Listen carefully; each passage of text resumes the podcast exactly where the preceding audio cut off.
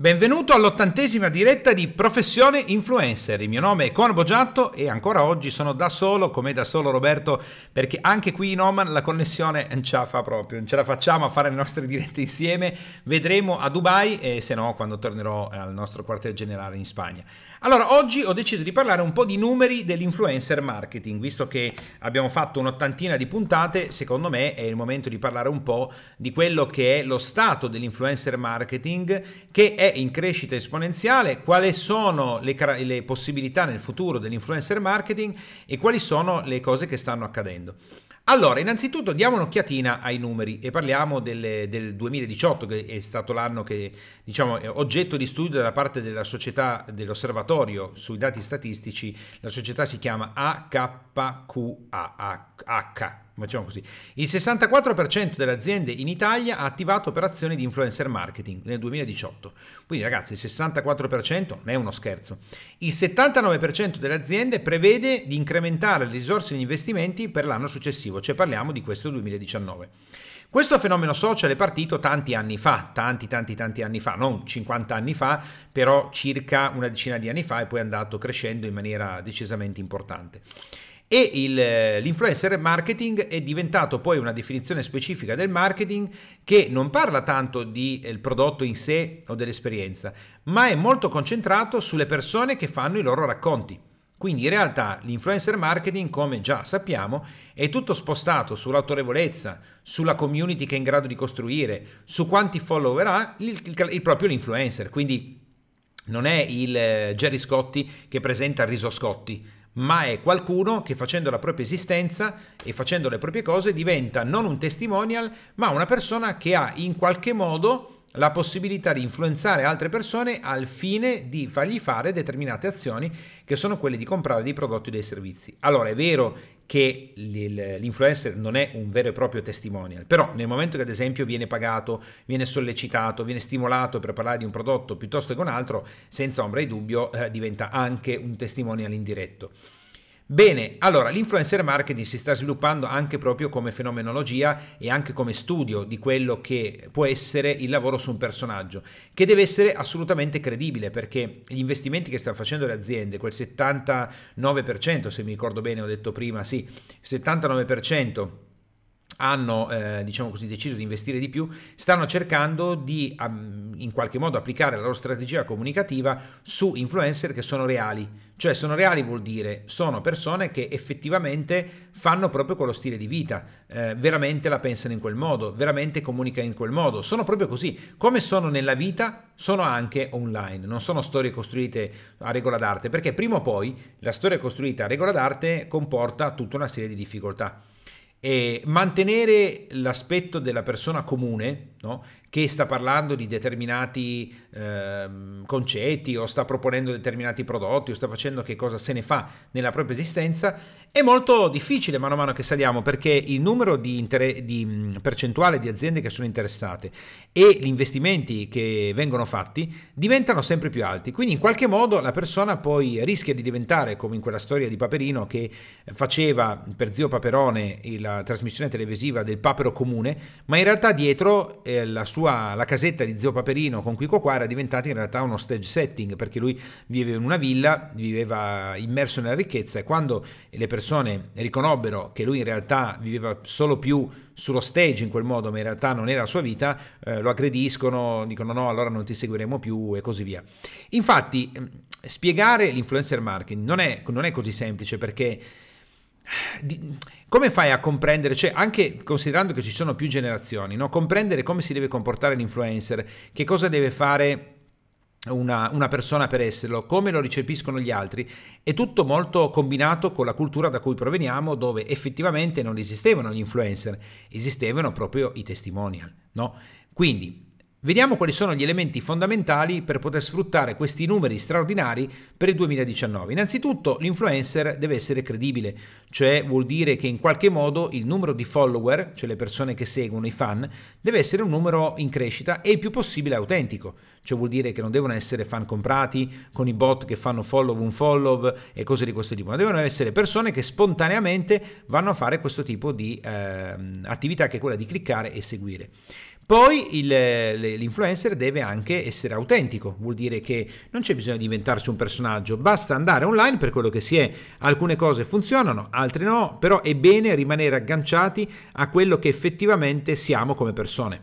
Quindi essere quello che siamo, io come influencer sono quello che sono, così online, così nella vita e se una persona mi incontra per strada io non devo eh, buttarmi addosso degli abbigliamenti, eh, cioè un abbigliamento diverso perché non corrisponde a quello. Se tu mi trovi in questo momento sono in Oman, posso sarò a Dubai, poi mi troverai in Turchia, poi mi troverai spenduto sulle lande argentine, in Tibet, in un'isola hawaiana e così via, mi trovi come nelle fotografie che faccio, cioè io sono così e comunico così.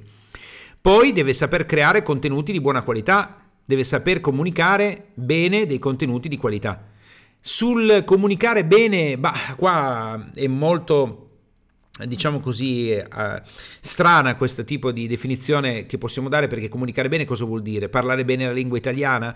Vuol dire avere la corretta dizione? Vuol dire non avere accento? Ma no, qui no perché in realtà tutti questi elementi possono diventare elementi carismatici proprio per l'influencer. Quindi Invece i contenuti devono essere di qualità. I contenuti di qualità, uno potrebbe dire, vabbè, ma ascolta, ma l'ASMR dove ti metti a sgranocchiare, anch'io ieri ho fatto due video su TikTok che sono ASMR e ho mangiato un dattero, poi ho mangiato una, una noce, ma l'ASMR qual è il contenuto di qualità? Ma la qualità è il suono, perché ad esempio a me piace sentire il suono de, de, degli oggetti in generale, mi piace sentire il suono del cibo, mi piace, cioè mi piacciono i suoni, quindi la qualità vuol dire che quel suono si sente bene, ma che vantaggio mi dà quel tipo di comunicazione? Ma eh, per alcuni dice rilassa, per altri è interessante. Io ad esempio anche quando guardo un film, per me la parte sonora è importantissimo, mm, solo questo.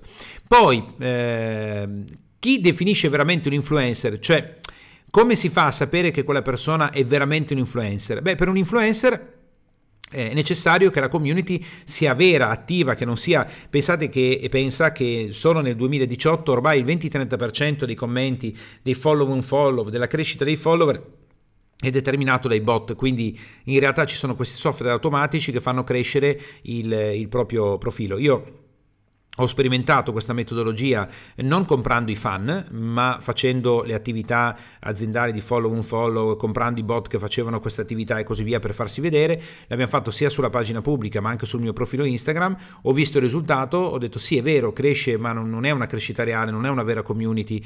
Non, sì è vero che fai vedere dei numeri ma poi in realtà i numeri non corrispondono all'engagement, quindi non non credo che sia una buona cosa, magari mi sbaglio perché se hai magari un numero più alto potresti essere più interessante, però devo dire che quando invece abbiamo fatto tutta la campagna dove semplicemente proponiamo quello che facciamo, le persone cliccano per conto loro e da un certo punto in poi abbiamo fatto così sulla pagina eh, pubblica di Tribeca, ma i risultati sono stati molto interessanti e l'engagement è corrispondente al tipo di numeri che abbiamo. Quindi numeri importanti, numeri importanti anche della crescita dei bot dove il, lo stesso Zuckerberg sta lavorando per fare in modo di spostarsi su determinati canali dove sono ad esempio quello che è più forte, quello delle stories.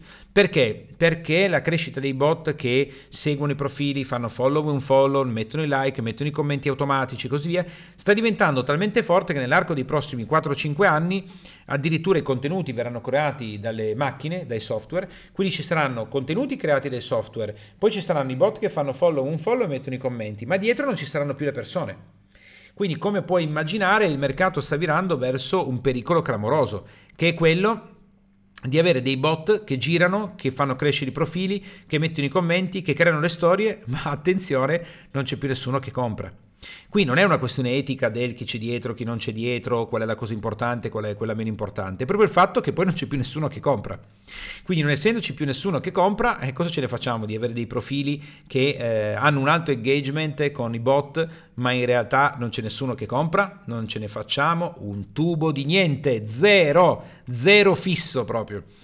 Ecco perché le stories invece hanno un valore maggiore, perché nella stories la persona ci deve essere veramente. Io lì sono in diretta, devo veramente mettere le cose, devo pensare a quello che sto facendo.